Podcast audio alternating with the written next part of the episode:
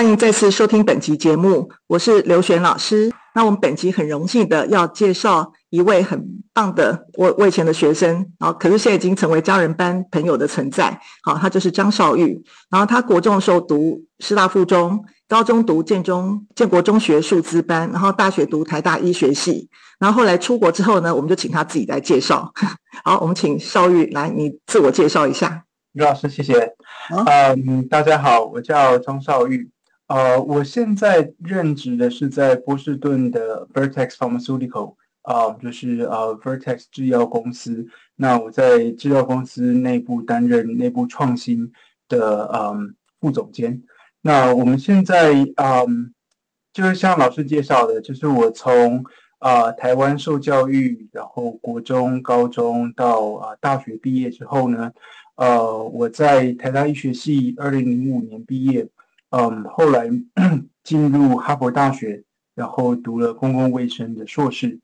嗯，在哈佛大学就学的期间，其实我就一直很有兴趣在找医院以外的工作机会。那我相信说在，在嗯台湾受了医学教育之后，其实未来会有很多不同的可能性。但是我觉得在台湾可能没有我太多可以找工作机会的的环境。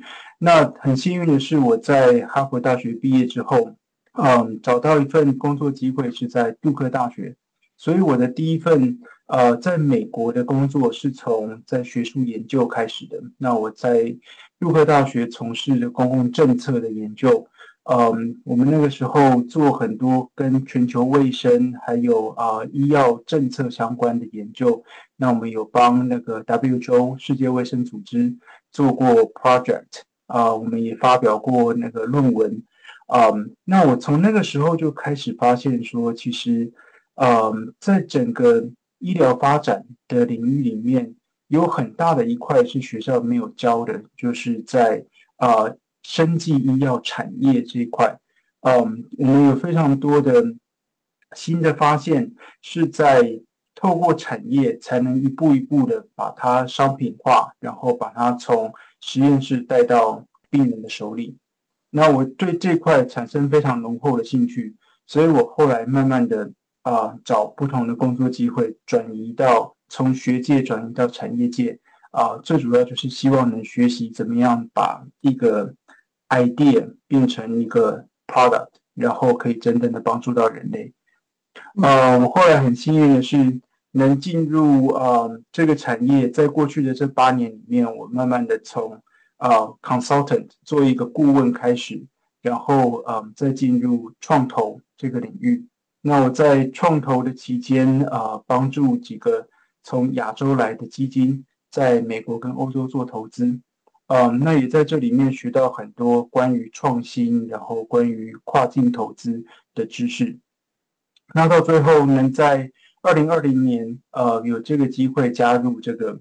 大型的美国企业公司啊，Vertex Pharmaceutical 就用我过去的这些新创的经验，还有医疗的知识啊，帮助一间制药公司保持一个内部创新的活力。那这也就是我目前过去这两年啊一直在做的事情。可是我很好奇耶，当初你从台大医学系，你的同学都在当医生。照我讲，医生是台湾父母心心念念的最好的工作，就是你看一路教孩子呃读书，好，就是说为了当医生。那你后来你怎么样有这个勇气这样来转的？你什么时候开始这样想的？我觉得这个是呃很长久以来的一个。我内在的驱动力吧，就是我当我还在医学院的时候，其实就一直有感觉，嗯，第一个是我我觉得我不是很适合在医疗系统里面工作，就是以以个性来说，嗯，我一直觉得医院的工作不是很适合我在，在一个比较封闭，然后比较有，嗯，就是严谨的这个阶层的一个环境里面。我当初就跟你说过了 可是你是一般老师眼中的乖乖牌，却不是我心 心中的。那我觉得老师，但是我发现我把你抓住说，我说你你看起来是乖，但实际上是你并不是可以当医生的人。哦、没错，对对，我觉得老师那个时候就非常的了解我。我记得我当初在大学我们考推甄的时候，然后我还跟老师咨询过。那那个时候，我觉得老师给我的建议就是很很中肯，就是说这个这个医师的工作可能不是最适合我的。那确实也是经过七年的医学教育以后，我真的觉得我很喜欢生物，我很喜欢生命科学，然后我也很喜欢学习医学。但是我一直觉得说，这不表示我一定要做从行医作为我的终身的志业。那所以，我其实，在离开台湾的时候，我就有一部分下定决心，说我希望能找到一个。不同的啊、职业道路，那确实在美国，我才发现说，哦，原来有这么多医学系毕业生，然后他们可以在一个更大的环境里面，然后有更多的不同的可能性。然后我也很高兴有这样子的环境，去让我自己慢慢的摸索。什么才是真的适合我的一个工作机会？因为我觉得其实台湾的教育太单单一化，我一直在跟家长讲，他们都没有听懂一件事。我就说，其实聪明的孩子反而更苦恼，因为他们大概都是全能型的。因为我记得你，你小时候的作文、不是日记吧，你就画图，对不对？好，你就你你当然会写书写啦，可是你也是会画图。好，那我是说，哎，那还记你还记不记得那时候我们去巴厘岛玩？嗯哼，好好，你跟硕颖就是他画画，你你写写，你写你写作，对不对？好，那我想就是说，其实台湾的学生学习太单一化了，就是动不动就只有个目标，我今天我要读电机系，好，今天我要当医生，我今天要怎么样？那所以我每次在问孩子说，你的你的理想是什么？他们在说这些话的时候，那我说，那你后来的人生呢？等你当上医生之后，你后来的人生到底是要做什么事？你都没有自己心目中一个理想，你自己想做什么事，或是你做任何职业之后想做什么事？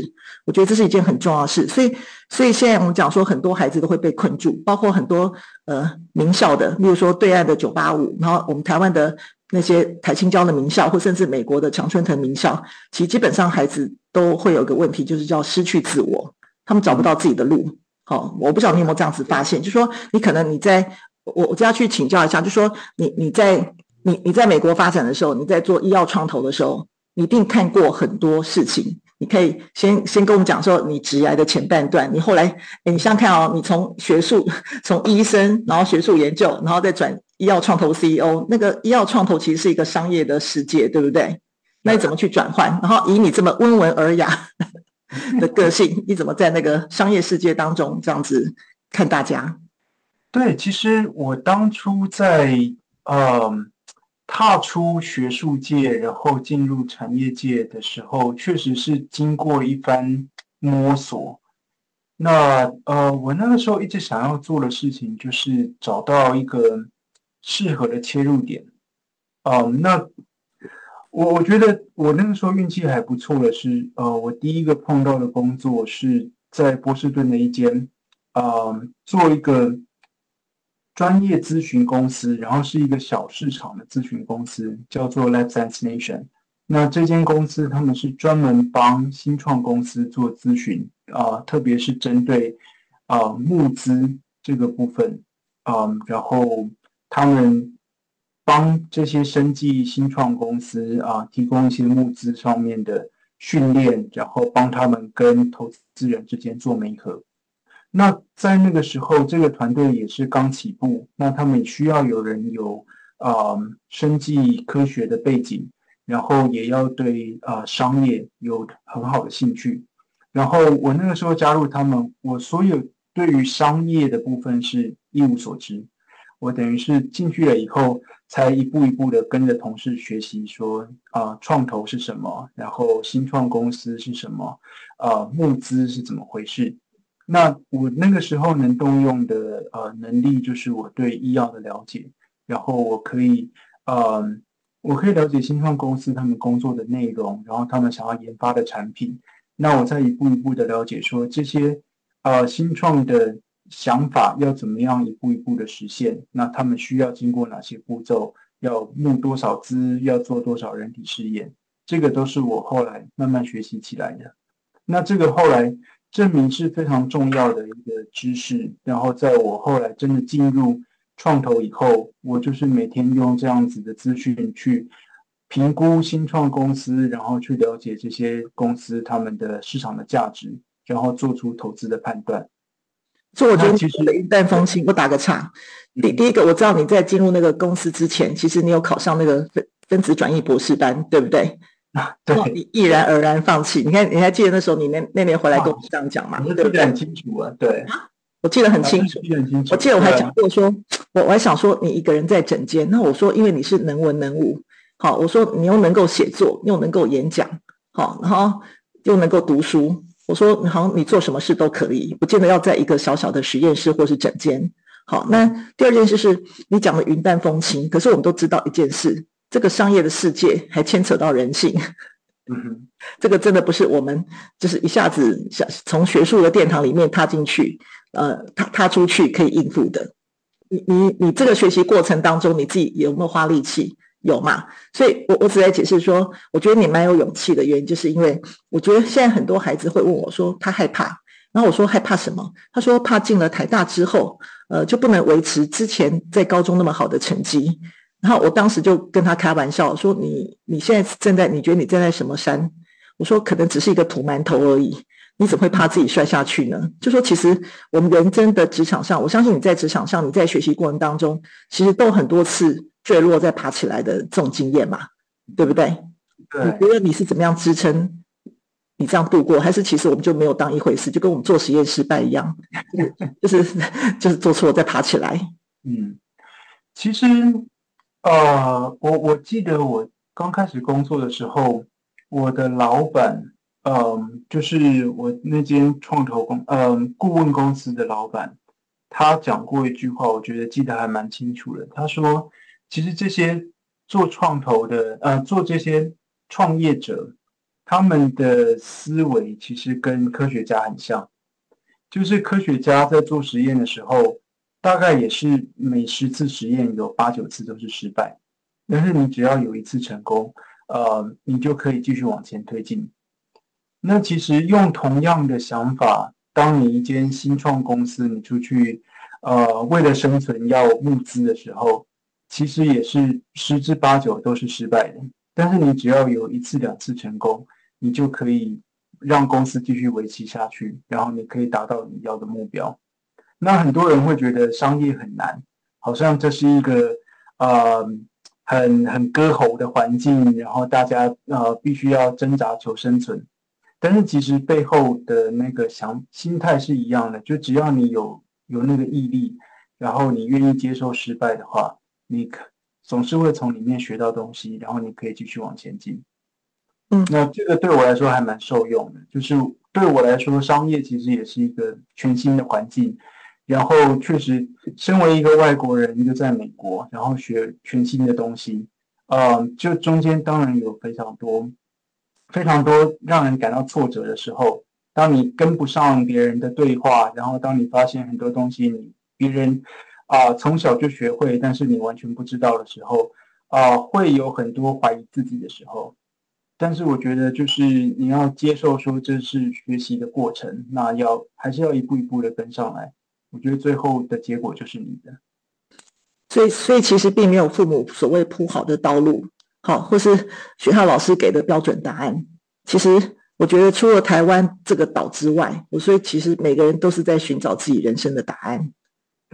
是是这样子吗？哦，但是我觉得这个还还是说一句话，就是说起来云淡风轻，好，就跟我们在做实验一样。大家看我们做实验，好像看到最后结果觉得很很很简单嘛，但实际上这个过程当中其实是非常辛苦的。对，没错，没错。但是我看你的 Facebook 写的都是云淡风轻，你写的都是那个郊游啊、爬山啊这些很很快乐的事。对啊，辛苦的事情就就不用提了，就放在自己心里就好。呃，真的啊，好啊。那那你接下去，你第二后来你就找到第二家公司嘛？你第一家是做 consultant 对不对？那你第二家呢？呃，我在 consulting 工作了三年多，然后我累积了不少经验，然后也有很多人脉。那我那个时候最主要是专注在。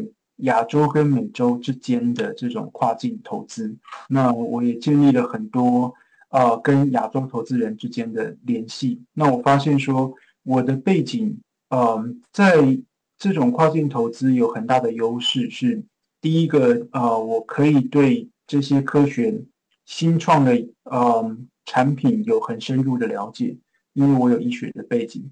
那第二点是因为我对亚洲文化的了解，然后我可以帮助这些亚洲投资人在美国这边找到，嗯，平常一般投资人找不到的很好的标的。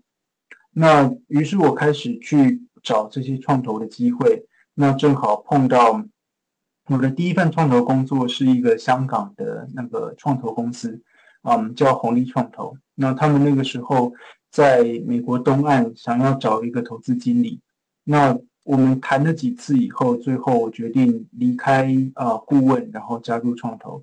那也是因为基于我在医药的了解，然后还有在。啊、美国东岸，特别是波士顿这边的人脉，那加入他们以后，确实开始真的手上有一些啊、做决定的能力，然后有一点独当一面的感觉，在美国东岸这边帮助这间创投公司找到好的公司啊、呃、标的做投资。你看了之后，你做创投哈，一定有很多人跟你做提案，对不对？那你看了之后，你有什么感觉？你会看到真诚的，也会看到骗子。创投其实是一个非常有趣的工作，就真的是，呃，如何找到正确的标的？对，一年至少会看个两三百间公司，然后几乎每天都有机会认识新的公司，然后去拜访公新创公司的 CEO，跟他们坐下来喝咖啡，呃，谈他们公司的。看他们的简报，然后谈他们公司的发展。嗯，那其实在美国这边，虽然很多人说，呃，波士顿这是一个新创的宝地，然后有这么多、呃、非常好的新创公司，然后有哈佛大学，有 MIT，有这些非常强的学校，然后嗯，有一些非常厉害的发明。但是其实看多了，你还是会看到说，有非常好的新创公司。但是也有一些，就像你说的，就是品质不是很好啊，一些啊、呃、诈骗集团，然后他们那个女版家，女版大那个谁，贾博士，对，就比如说像像你说那个 Elizabeth Holmes，她在在新创生技新创领域就是做了相当不好的事情，嗯，但是其实它也不是特例，因为新创的特性就是。它是一个非常不确定的产业，然后 compass 一下需要夸大一下，对，因为每一间公司，它有时候不见得是他刻意要骗你，他就只是对于自己的 idea 非常的有信心，然后他需要出来推销这个 idea，然后需要让投资人也感染到他的这个呃乐观的感觉，然后一起投资下去。但是最后这个东西还是有可能会失败。然后他做的最不对的事情是，他把没有的东西说成有，他把自己呃没有做过的实验说他有做过，然后做失败的东西说成成功，这个是他做的最不对的地方。嗯，但是其实多的是新创公司，呃，画了一个很很大的大饼，但是最终没有达到目标的。所以其实。作为创投，有趣的地方就是看到五花八门、各式各样的 idea，但是困难的地方是你要怎么样从这些 idea 里面挑出那些你觉得未来真的有成功机会的的新创的 idea。那你如何练就你的火眼金睛呢？在这个过程当中，你如何修炼？我觉得这些对对于未来的事情，其实没有人可以说得准。那能做的事情是，你能尽量尽量的多看，然后你在大量的阅读、大量的学习里面，你可以慢慢的找到某种趋势。当你看到一间新创公司在做癌症检测的技术的时候，你可以同时想到还有十几、二十家类似的公司在用类似的技术。那这间公司在这个赛道里面，它扮演的。位置在哪里？它的独特之处，然后我能放多大的信心在这间公司里面？这个是必须要靠经验，然后必须要靠啊、从大量的阅读，还有从同侪之间学习来的。那不是说你在家里面啊、读一本教科书就可以学到的。所以并不是像大家想象一样，就坐下来跟他谈就可以。其实就是他去，呃，让他去查资料，对对，然后去看，呃，例如说这个技术到底是他们所说的最新的。嗯哼，对，这个其实真的不是说像大家以为是，呃，你坐下来然后听一个公司简报，然后听完以后你就决定投资，就背后有有一系列的，呃，我们叫 due diligence。尽职调查的过程，嗯，然后这个调查会做的非常非常的细，是你会要看他的实验室数据，他发表过的数据，没有发表的数据，你都要跟他要来看，然后你也要看啊，他背后的智慧财产权，就是他的专利，然后嗯，他的跟他的专利律师也要谈过，然后你也要看啊，这个公司它本身的财务啊体质是不是健全。所以你要有一点财务的背景，然后你要有办法看得懂他的财务报表。那最后的话，你对这个公司创始人本身的整个创始团队的经验，然后他们本身的声誉，你也要有办法去做一点调查。比如说他什么学校毕业的啊，然后他的风评怎么样，他过往的成功或者是失败的经验都要调查过一遍。那这些其实很多都是。要边做边学的，哇！那你怎么学到？因为这还牵扯到心理学，你看连财务都要学，这这已经是超脱大家所想象中的职业生活了，对不对？就在这个过程里面有很多是，当然就是当我一开始在经手几个啊、呃、投资案的时候，就是有也是有很难的啊、呃，我们叫做学习曲线，就是呃 learning curve，就是还蛮蛮细。的，因为很多地方我本来没有想到我需要去去了解的，然后很多就是也是要边做边学。嗯，不是在台湾会写考试卷，我打个岔，就是不是在台湾会写考试卷就可以做这个事，就大家都以为自己可以。我讲个笑话好不好？我之前教一个还在学校的时候教一个数资生，他说他被他们的国文老师找过去，说叫他一定要解释背到一百分，最好退出数资班。那那孩子就问他为什么？他说：“你解释背到一百分，你可以考上建中。”然后孩子问说：“那考上建中干嘛？”他说：“你可以考上台大。”那他孩子就你知道孩孩子就你知道聪明嘛，就继续问说：“那考上台大干嘛？”他说：“呃，可以找个好工作，例如当老师。”就说我觉得台湾的人是不是把人生或是职业看得非常的简单跟单一化，好像只有个单一赛跑道，什么都没有。所以按呃。根据我们刚才听到你所说的一样，你看你虽然算是台湾已经 top 的一群的是台大医医学系，然后到美国也读哈佛硕士，好，那你也找到这些工作。可是其实一个工作当中，其实并不是只有像当初一样写考试卷，其实还有很多的学习，而且要自己自发自动去学习，对不对？好，那真的还蛮辛苦的。你看，要财务、心理，甚至商业手法。都都要听得懂，还要读心术，对不对？难怪我觉得你越来越淡定。嗯，我我觉得其实就是大家都在讲这个终身学习的观念哦。那确实是说，我我现在看到你在不管哪一个行业，如果你要持续往前进的话，都是要不断不断的学习。那这个我觉得是我以前在学校里面没有。就是没有想到这么重要的，以前都会觉得说，反正我就时间到了，然后就去考试，考试考完了以后，学习就不干我的事。嗯，但是后来发现说，其实当没有考试的时候，没有啊、呃，没有人帮你评分的时候，那个才是真的学习最困难的时候。然后你是真的要自主自发的去把这些该补的知识补起来，然后持续的进步。其实就是一个内在的动机嘛，对不对？好，那我们继续再聊。然后，那后来呢？你在这个工作做几年？然后你后来就是说，我记得你在疫情期间，突然就是又换一个工作了，在全城封锁的期间。对。所以那时候我看到的时候就就吓一跳，我想说，哎，你不是被封锁吗？都不能去。对，不过其实我不是特例，就是在在疫情期间，很多人换工作，那反而是一个换工作的高峰。真的，嗯，嗯，我在创投工作了三年的时间，然后我换过两个创投的工作。呃，我说我第一个创投是在香港的 VC，叫红利创投。那我后来加入第二家公司，是一间上海的 VC，叫丰川资本。嗯、那其实我一样是做嗯美中之间的跨境投资。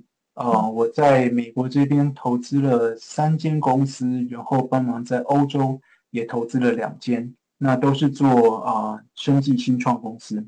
嗯，那但是其实，呃，我那个时候就渐渐有感觉说，啊、呃，第一个是我大概了解创投这个产业在做些什么，然后我觉得在做这些，呃，评估我慢慢有上手。那另一方面，我觉得我在履历表上面似乎还是少一块，是在呃大型的企业里面，嗯、做这种跨部门合作的协作的啊、经验。我觉得这个是我比较缺乏的。那在二零二零年那个时候，我正好看到，嗯，我还蛮喜欢的一间公司，就是现在这间 Pharma 呃 Vertex Pharmaceutical。他们在招人，然后有正好适合我的部门。那我觉得这间公司它可以给我不错的环境，让我学习怎么样在一个比较大的组织里面做啊、跨部门协同合作。那我觉得第二个促使我离开创投的其中一个动力，嗯，是疫情期间，然后看到美国中国之间的一些啊、政治的。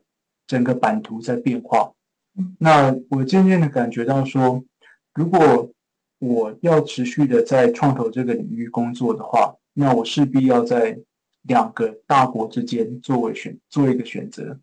嗯，那我当时还是觉得说，我希望能留在美国继续发展。那我的呃，我的事业已经在这边有一点有一点根基了，那我希望能继续累积下去。所以我那个时候就。正好看到波士顿的呃生技制药公司 Vertex 有这样子的机会，可以让我留在美国继续发展，然后又给我新的环境，可以学习新的技能。那我就毅然决然的从二零二零年跳槽到 Vertex Pharmaceutical。哇，我我觉得你你想的东西都很好。哎，我我我你什么时候开始说嗯、呃，例如说你会知道说自己缺乏一个呃大公司的这个。跨部门的这个领导的这个资历，就说像一般孩子都是不会想，永远都是。我现在看到的情况就是说，我妈妈叫我做，我们老师叫我做。那我一直在觉得这种方法是不对的，所以我前面录了很多集 Podcast，一直在跟孩子讲一句话说，说其实我们在做什么事，一定要心里知道我是谁。我觉得知道我们是谁的时候，就会有一些内在动机。这时候不是外在力量，是一些内在动机促使我们去完成我们的一些潜力跟使命，是这样子。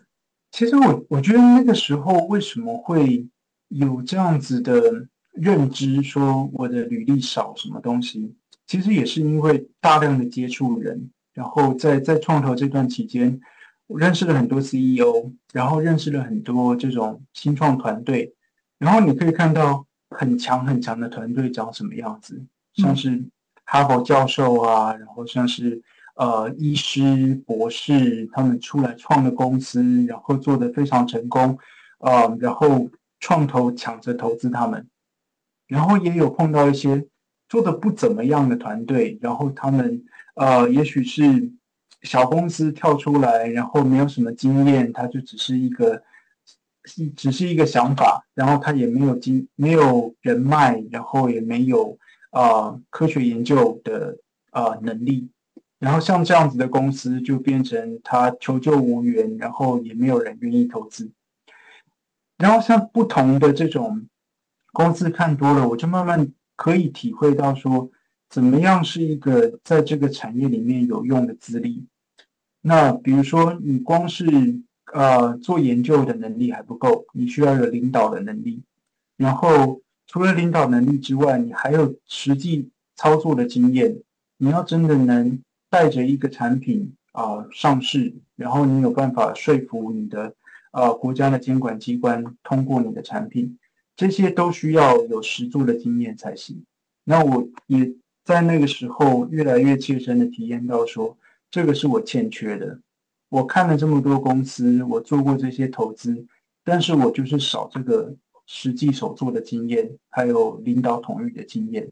那这个不是我继续做投资就可以累积的，我必须要真的加入一间公司，实际参与啊、呃、这些 project 才能累积。所以，其实我觉得你在每过一个阶段，就会想办法，当自己变得舒适，进入舒适圈的时候，就会想办法让自己再跳出舒适圈，重新再学习，嗯、对不对？对啊，我觉得这个也是在在这个环境里面比较会有这种动力啊。就是在其实，在美国这边，不管是波士顿或者是西谷，大概大家每两三年跳跳一次槽是很正常的事情。然后，如果你过了很久都还在同一间公司的话，大家反而会怀疑你的工作能力。所以其实也是我每过一阵子就会重新评估我自己的位置，然后看看说我是应该要继续往前进呢，还是要换一个轨道看看。所以我现在这样听起来哈，我觉得我们台湾还没有跟世界接轨，原因是我我们现在我们的呃社会传统观念都认为说，还是要找一间大公司，然后待一辈子，然后永远都不要动。对不对？从此就会功成名就，人生幸福。所以我现在听到的所有的这种观念，全部都是在错误的情况之下。好，那我们今天先谢谢邵玉。我们下一集呢，我们再继续访，再继续访问邵玉。我们谈谈说，嗯，他对于一些呃台湾的人才到美国发展的一些想法。好，还有呃，他他认为未来的世界趋势应该是怎么样？好，那我们就下一集，然后请大家继续收听。